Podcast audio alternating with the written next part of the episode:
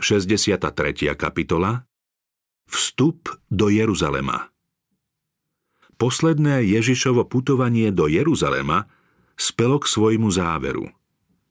Vstúpil do mesta ako kráľ, zasľúbený dedič Dávidovho trónu. Preveľmi jasaj, céra Sion, zvučne plesaj, céra Jeruzalem. Aj hľa, tvoj kráľ prichádza k tebe, spravodlivý a plný spásy, pokorný, sediaci na oslici, na osliadku, mláďati oslice. Týmito slovami predpovedal prorok Zachariáš 500 rokov pred Kristovým narodením príchod izraelského kráľa. Jeho proroctvo sa malo práve naplniť. Ten, ktorý tak dlho odmietal kráľovské pocty, prichádza teraz do Jeruzalema ako zasľúbený dedič Dávidovho trónu. Kristov slávnostný príchod do Jeruzalema sa konal v prvý deň týždňa.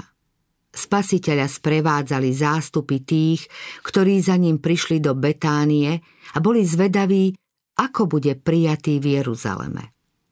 Mnohí ľudia prichádzali do mesta na veľkonočné sviatky a pridali sa k davu, ktorý očakával Ježiša. Zdalo sa, že celá príroda jasá. Stromy boli v sviežej zeleni a ich kvety šírili príjemnú vôňu. Z ľudí vyžaroval nový život a radosť. Nádej nového kráľovstva sa znova rozzelenala. Pred príchodom do Jeruzalema poslal Ježiš dvoch svojich učeníkov, aby mu priviedli oslicu aj so sliadkom. Pri svojom narodení bol spasiteľ odkázaný na cudziu pohostinnosť. Ležal vo vypožičaných jasliach a teraz je tiež odkázaný na cudziu láskavosť, keď chce ako kráľ vojsť do Jeruzalema, hoci mu patrí všetko stvorenstvo zeme. V presných pokynoch, ktoré dal pri tejto príležitosti učeníkom, sa opäť prejavilo jeho božstvo. Na slová Pán ich potrebuje, majiteľ podľa predpovede ochotne vyhovel ich žiadosti. Ježiš si vybral osliadko, na ktorom ešte nikto nesedel. Učeníci nadšene položili na zviera svoje rúcho a posadili naň svojho majstra. Ježiš dosiaľ vždy chodil pešky a učeníci sa spočiatku divili, že sa rozhodol pre tento spôsob.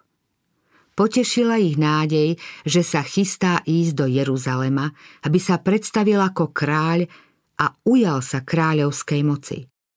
Cestou po osliadko oznámili Ježišovým priateľom svoje radostné očakávanie a nadšenie blízkych i tých, čo prišli zďaleka, dosahovalo vrchol. Kristus chcel vstúpiť do Jeruzalema ako kráľ presne podľa židovských zvykov. Izraelskí králi sa tiež nosievali na osliadku a Mesiáš sa mal podľa proroctva takto ujať svojho kráľovstva. Len čo sa objavil na osliadku, rozliehal sa víťazoslávny jasot. Ľudia ho pozdravovali ako Mesiáša, svojho kráľa. Ježiš teraz prijímal poctu, ktorú predtým vždy odmietol a učeníci to pokladali za dôkaz, že sa predsa splní ich radostná nádej a že ho uvidia na tróne. Dav bol presvedčený, že nastáva hodina oslobodenia. V duchu si predstavovali odchod rímskych vojakov z Jeruzalema a Izrael znova ako nezávislý národ. Všetci boli šťastní a nadšení. Ľudia sa v podstách predbiehali. Nemohli ho uvítať s vonkajšou slávou a leskom, ale pozdravovali ho ich šťastné srdcia. Nemohli mu priniesť drahé dary, preto prestierali svoje rúcha ako koberce na cestu a zdobili ich hustými olivovými a palmovými vetvami. V čele tohto víťazného sprievodu nemohli mať kráľovské zástavy, preto nasekali palmové ratolesti, prírodný symbol víťazstva a mávali nimi za hlasitého volania na slávu Hosanna. K zástupu sa postupne pridávali tí, čo sa dozvedeli o Ježišovom príchode. Medzi nimi bolo mnoho divákov, ktorí sa pýtali, kto je to? Čo znamená tento rozruch? Všetci počuli o Ježišovi a očakávali, že príde do Jeruzalema. Vedeli však, že dosiaľ odmietal každú snahu dosadiť ho na trón a veľmi ich udivovalo, že by toto mal byť on. Divili sa, aká zmena sa mohla udiať s tým, ktorý vyhlasoval, že jeho kráľovstvo nie je z tohto sveta. Ich otázky umlčal víťazoslávny jasot. Načený zástup opätovne volal na slávu. Pripojili sa k nemu aj ľudia z diaľky a ozvena sa odrážala od okolitých kopcov a údolí. A teraz sa k zástupu pripojili davy z Jeruzalema. Tisíce tých, čo sem prišli sláviť Veľkú noc, vyšli uvítať Ježiša. Pozdravujú ho palmovými vetvami a posvetným spevom. Kňazi v chráme oznamujú zvukom trúby čas večernej bohoslúžby. No málo kto si to všíma a poprední muži vyľakane šepkajú jeden druhému. Celý svet ide za ním. Ježiš za svojho pozemského života nikdy neprijal taký prejav pôct. Jasne predvídal následky. Priviedlo by ho to na kríž. Predsa však jeho zámerom bolo verejne sa predstaviť ako vykupiteľ. Chcel obrátiť pozornosť na obeď, ktorá mala korunovať jeho poslanie v tomto padlom svete. Kým sa ľud v Jeruzaleme schádzal na veľkonočnú slávnosť, on, skutočný Boží baránok, prichádzal ako dobrovoľná obeď. Jeho církev mala vo všetkých dobách uvažovať o jeho smrti za hriechy sveta. Nič nemalo spochybniť jeho obeď. Preto bolo treba, aby oči všetkých hľadeli na neho – Udalosti, ktoré predchádzali, mali upriamiť pozornosť na obeď samú. Po takých prejavoch, aké sprevádzali jeho slávny vstup do Jeruzalema, budú všetci sledovať jeho rýchlo sa blížiaci koniec. Všetci budú hovoriť o udalostiach, ktoré súvisia s jeho víťazoslávnym vstupom a premýšľať o Ježišovi. Po ukrižovaní si mnohí pripomenú tieto udalosti v súvislosti s jeho utrpením a smrťou. Začnú skúmať proroctvá a sami sa presvedčia, že Ježiš je Mesiáš. Vo všetkých krajinách počet veriacich porastie. Pri tejto jedinej víťazoslávnej udalosti svojho pozemského života sa spasiteľ mohol objaviť v sprievode nebeských anielov a za zvuku Božej trúby. To by však bolo v rozpore s cieľom jeho poslania a nezhodovalo by sa so zásadami, ktorými sa vo svojom živote riadil. Zostal verný údelu, ktorý si vyvolil. Musel znášať bremeno ľudskej prírodzenosti do chvíle, keď dal svoj život za život sveta. Nadšenie učeníkov, závisť farizejov, Ježišov plač. Tento deň, ktorý sa učeníkom zdal byť najslávnejším dňom ich života, bol by sa zastrel hustými mrakmi, keby boli vedeli, že radostný jasot je len úvodom utrpenia a smrti ich majstra. Hoci im opätovne hovoril o tom, že musí byť obetovaný. Napriek tomu v radostnom zástupe prítomnej chvíle pozabudli na jeho smutné slová a očakávali, že bude úspešne vládnuť na Dávidovom tróne. Sprievod sa stále rozrastal a ľudí až na niekoľko málo výnimiek sa zmocnilo nadšenie chvíle a volali Hossana ktoré sa ozývalo po vrchoch a údoliach. Stále bolo počuť volanie Hosanna synovi Dávidovmu. Požehnaný, ktorý prichádza v mene pánovom. Hosanna na výsostiach. Svet predtým nikdy nevidel taký rozjasaný zástup. Tento sprievod sa líšil od triumfálnych pochodov slávnych dobyvateľov sveta – Nebol to dav nariekajúcich zajacov, vedených ako kráľovská korisť. Spasiteľ bol obklopený trofejami svojej milosrdnej lásky k hriešnemu človekovi. Boli tu zajatci, ktorých vytrhol zo satanovej moci a ktorí za to oslavovali Boha. V čele bol slepec, ktorému vrátil zrak. Najhlasnejšie Hosana volali tí, ktorým vrátil reč.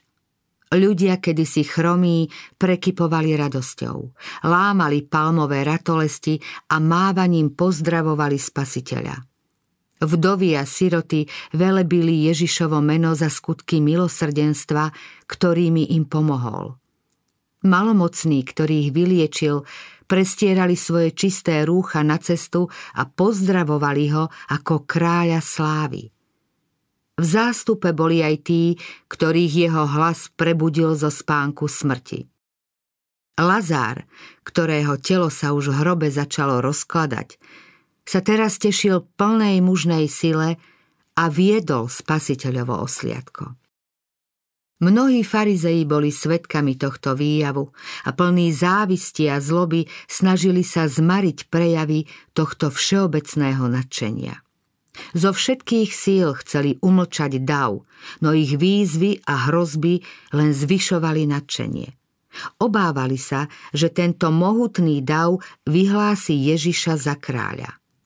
Nakoniec sa pretlačili k spasiteľovi a začali ho hrozivo a karhavo napomínať.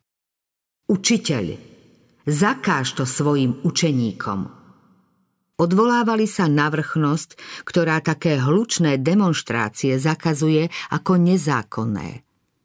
Umlčala ich však Ježišova odpoveď. Hovorím vám, ak budú oni mlčať, kamene budú kričať. Víťazoslávny vstup bol v súlade s Božou vôľou. Predpovedal ho prorok a nebolo v ľudských silách zmariť Boží zámer. Keby ľudia neboli splnili Boží plán, bol by prepožičal hlas mŕtvým kameňom a tieto by pozdravovali Božieho syna a dobrorečili mu. Keď sa umlčaní farizei stiahli, znova bolo počuť celé stovky hlasov volať Zachariášovými slovami. Plesaj, céra Sion, zvučne plesaj, céra Jeruzalem. Aj hľa, Tvoj kráľ prichádza k tebe, spravodlivý a plný spásy, pokorný, sediaci na oslovi, na osliadku, mláďati oslice. Keď sa sprievod dostal na úbočie vrchu a mal zostúpiť do mesta, Ježiš sa zastavil a celý zástup s ním. Pred ním ležal Jeruzalem vo svojej kráse. Teraz v lesku zapadajúceho slnka. Chrám upútal pohľady všetkých. Svojím majestátom sa týčil nad všetko ostatné, ako by ukazoval k nebu a usmerňoval myseľ ľudí k jedinému pravému, živému Bohu. Chrám bol dlho pýchou a oslavou židovského národa – aj Rimania sa vychvaľovali jeho nádherou. Ustanovili kráľa, ktorý pomáhal Židom tento chrám prestavať a ozdobiť a sám rímsky cisár ho obohatil svojimi darmi. Svojou pevnosťou, bohatstvom a nádherou stal sa jedným z divov sveta. Kým zapadajúce slnko sfarbovalo oblohu do zlata, Obraz jeho slávy osvecoval belosťou žiariaci mramor chrámových múrov a jeho pozláteným stĺpom dodával lesk. Z hrebeňou vrchu, kde Ježiš stál so svojimi nasledovníkmi, to vyzeralo ako masívna snehová stavba so zlatistými vežičkami. Pri vchode do chrámu bol zlatý a strieborný vínny kmeň so zelenými listami a s mohutnými strapcami hrozna, ktoré zhotovili najlepší umelci. Toto umelecké dielo predstavovalo Izrael ako plodonosnú révu.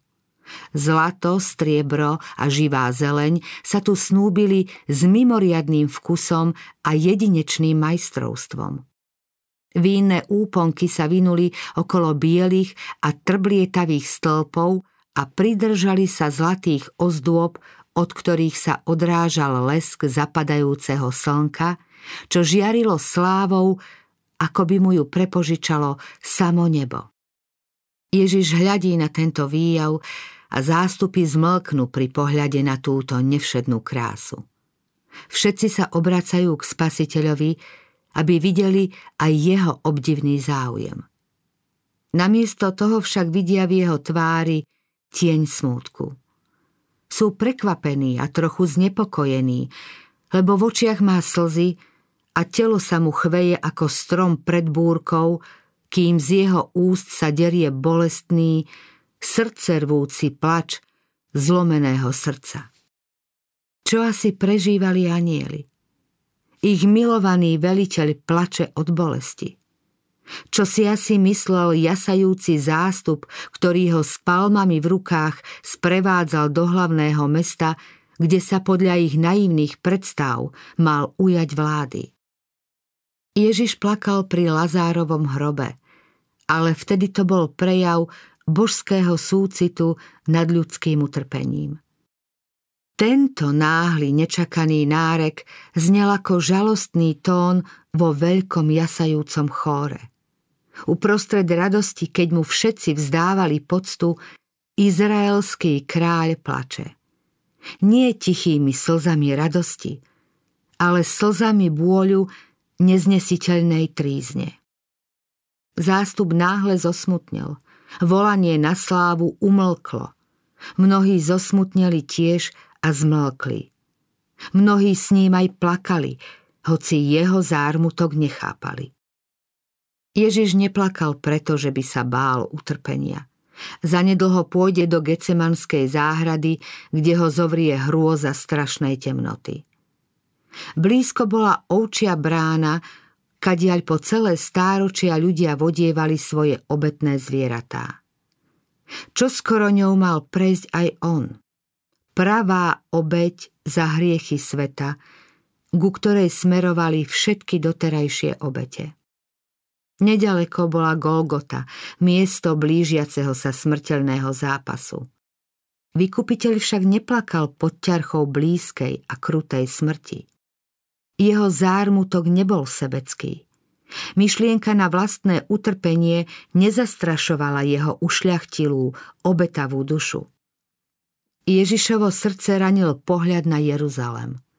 Jeruzalem, ktorý zavrhol Božieho syna a pohrdol jeho láskou.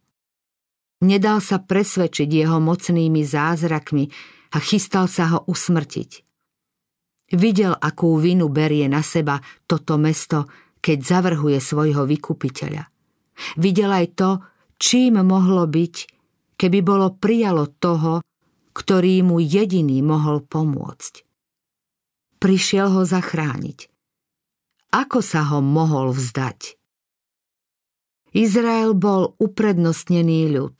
Jeho chrám bol Božím príbytkom, bol celej zeme rozkošou bol svetkom vyše tisícročnej Kristovej ochrany, starostlivosti a nežnej lásky, akou sa otec stará o svoje jediné dieťa.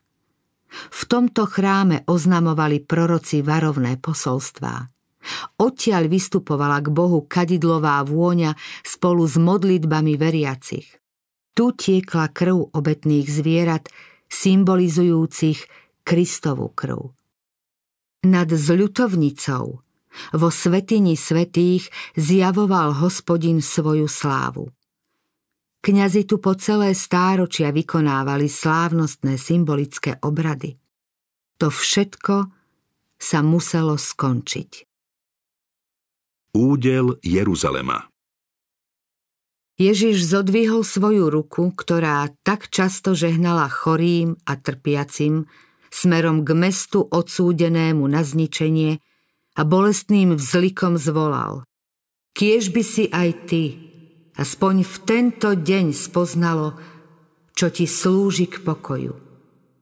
Tu sa spasiteľ odmlčal a nevyriekol, čím sa Jeruzalem mohol stať, keby bol prijal pomoc, ktorú mu Boh chcel dať. dar svojho milovaného syna. Keby bol Jeruzalem pochopil zväzť, ktorú mu Boh prednostne zveril a dbal na svetlo, ktoré mu nebo poslalo, mohol prekvitať a rásť, mohol byť ozdobou medzi národmi a v Božej moci sa stať slobodným a mocným mestom. V jeho bránach by nebolo ozbrojených vojakov a na hradbách by neviali rímske zástavy. Boží syn v duchu videl slávnu budúcnosť, aká Jeruzalem čakala, keby bol prijal vykupiteľa. Mesto sa mohlo uzdraviť zo svojej vážnej choroby, zbaviť sa otroctva a stať sa mohutnou metropolou sveta. Z jeho múrov mohla letieť holubica mieru do všetkých národov. Jeruzalem sa mohol stať slávnou ozdobou sveta – tento jasný obraz skvelých vyhliadok Jeruzalema sa však vytratil a spasiteľ sa zamyslel nad tým, čo sa stalo s mestom pod rímskou nadvládou. Vedel, že naň dopadne Boží hnev a stihne ho odplata. Smutne pokračoval. Teraz je to však skryté pred tvojimi očami. Lebo prídu na teba dni, keď ťa tvoji nepriatelia oboženú valom, obklúčia ťa a zovrú zo všetkých strán. Zrovnajú ťa zo zemou i tvoje deti v tebe a nenechajú ti kameň na kameni, pretože si nepoznalo čas svojho navštívenia. Kristus prišiel zachrániť Jeruzalem i jeho obyvateľov, ale farizejská pícha, pokritectvo, nevraživosť a zloba mu bránili splniť tento zámer. Ježiš vedel, aký strašný súd stihne toto úbohé mesto. Videl vojskom obklúčený Jeruzalem, jeho stiesnených obyvateľov odsúdených na smrť hladom, matky, ktoré jedia mŕtve telá svojich detí, i zápas rodičov a detí o posledný kúsok jedla, keď mučivý hlad už zničil všetky prirodzené city. Videl, ako Židia tvrdošíne zavrhli jeho spásu a ako s rovnakou tvrdohlavosťou odmietli podrobiť sa armáde votrelcov. Hľadel na Golgotu, kde bude ukrižovaný a kde bude krížov ako stromov v lese. Videl zúbožených obyvateľov mučených na škripci a ukrižovaných. Pred očami sa mu vynorili zničené skvostné paláce a chrám v rozvalinách. Z jeho múrov nezostal kameň na kameni. Mesto bude zorané ako pole. Nie je div, že spasiteľ pri pohľade na túto strašnú scénu zaplakal. Jeruzalem bol spasiteľovým milovaným dieťaťom a ako láskavý otec oplakáva svojho márnotratného syna, tak plakal Ježiš nad svojím obľúbeným mestom. Ako sa ťa mám zrieknúť? Ako mám hľadieť na tvoju záhubu? Mám ťa nechať, aby si doplnil čašu svojej neprávosti? Jediný človek má takú cenu, že v porovnaní s ním sú aj svety bezvýznamné. A tu sa do záhuby rútil celý národ.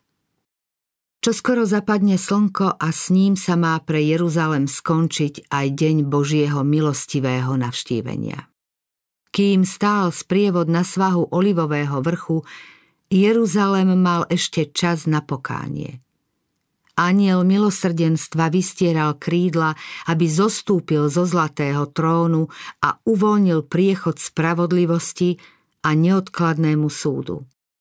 Kristovo lásky plné srdce sa dosiaľ prihováralo za Jeruzalem, ktorý odmietal jeho milosrdenstvo, pohrdal jeho láskou a bol pripravený preliať jeho krv. Keby sa ešte teraz odhodlal na pokánie, nemuselo by byť neskoro. Kým posledné lúče zapadajúceho slnka osvecujú chrám, vežu i ozdobnú vežičku, nenakloní niektorý dobrý aniel toto mesto spasiteľovej láske a nezachráni ho pred zničením? Nádherné a hriešné mesto, ktoré kameňovalo prorokov, ktoré zavrhlo Božieho syna, ktoré pre svoju nekajúcnosť upadlo do otroctva, prežívalo posledné chvíle Božej milosti. Boží duch napriek tomu znova oslovuje Jeruzalem. Skôr než sa skončí deň, je tu ďalšie svedectvo o Kristovi. Zaznieva svedecký hlas a odpovedá na volanie prorockej minulosti. Ak Jeruzalem počuje toto volanie a príjme spasiteľa, ktorý vchádza do jeho brán, môže byť zachránený. Jeruzalemskí poprední muži sa dozvedeli, že Ježiš sa blíži k mestu s veľkým sprievodom. Pre Božieho syna však nemali slová privítania. Z obavou mu idú v ústrety a chcú rozohnať zástup. Keď sprievod zostupoval z Olivového vrchu, poprední Izraelci mu zastúpili cestu. Spýtali sa ho na príčinu jeho hlučného jasotu, na otázku Kto je to?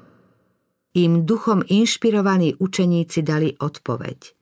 Pohotovo pripomenuli proroctvá o Kristovi. Adam vám povie, že je semenom ženy, ktoré rozdrví hadovi hlavu. Spýtajte sa Abraháma, odpovie vám. Je to Melchisedech, kráľ Sálema, kráľ pokoja. Jákob vám pripomenie, je to Šílo, z Júdovho pokolenia. Izaiáš dodá Immanuel, predivný radca, mocný boh, otec väčšnosti, knieža pokoja. Jeremiáš vám povie, je to Dávidov spravodlivý výhonok. Hospodin, naša spravodlivosť. Daniel dosvedčí, on je Mesiáš. Hozeáš hovorí, Hospodin je Boh mocností, hospodin je jeho meno. Ján Krstiteľ vám povie, on je Boží baránok, ktorý sníma hriech sveta. Všemohúci prehlásil zo svojho trónu. Toto je môj milovaný syn. My, jeho učeníci, hovoríme, je to Ježiš, Mesiáš, knieža života, vykupiteľ sveta. Aj knieža mocností temna ho uznáva. Viem, kto si. Svetý Boží,